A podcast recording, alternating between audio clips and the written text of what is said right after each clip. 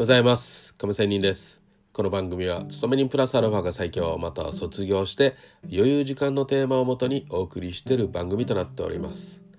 さて、今日は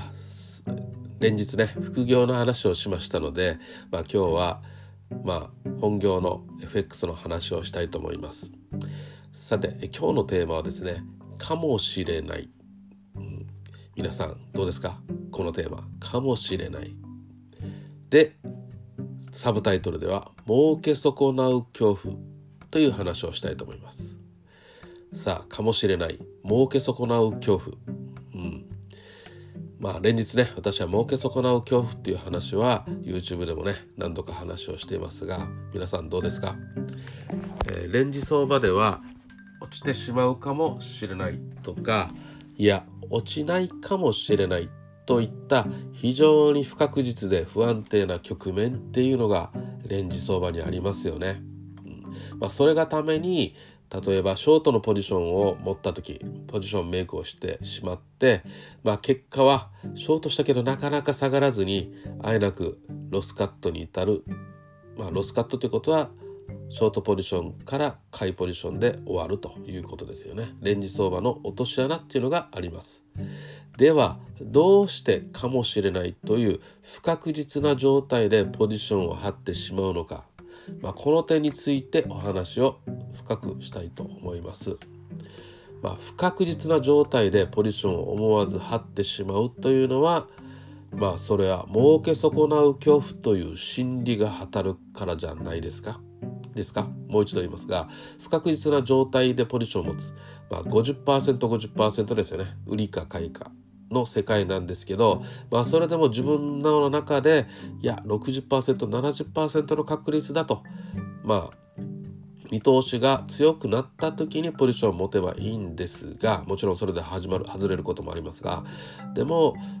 それでも半分半分なくせにポジションを張ってしまう、ただの思い込みとか、この儲け損なう恐怖、今がチャンスじゃないのっていう風な心理で持つっていうことはダメですよっていうことですよ。トレーニングはいろいろな局面での自分の欲望と恐怖との戦いですが、中でもこの儲け損なう恐怖が一番立ちが悪いと言えます。私自身の経験からも、もしここでポジションを張らないと、大きな収益チャンスを逃してしまうかもしれないっていうのがこの儲け損なう恐怖ですよね。そういう焦りからポジションを張って大体ね良い結果になったことはほとんどありません。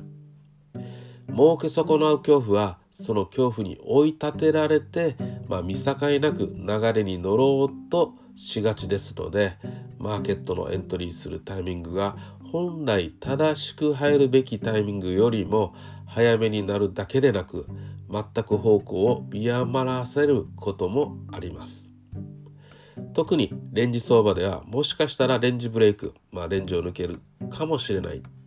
という悪魔の手に思わず引きずり込まれてしまうような局面がありますよね。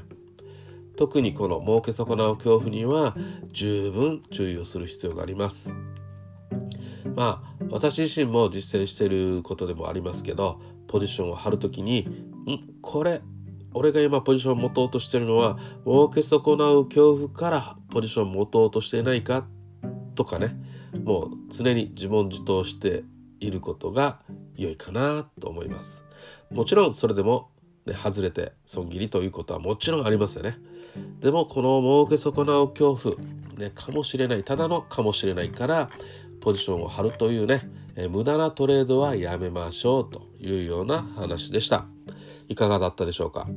それでは今日も良い一日を。 See you!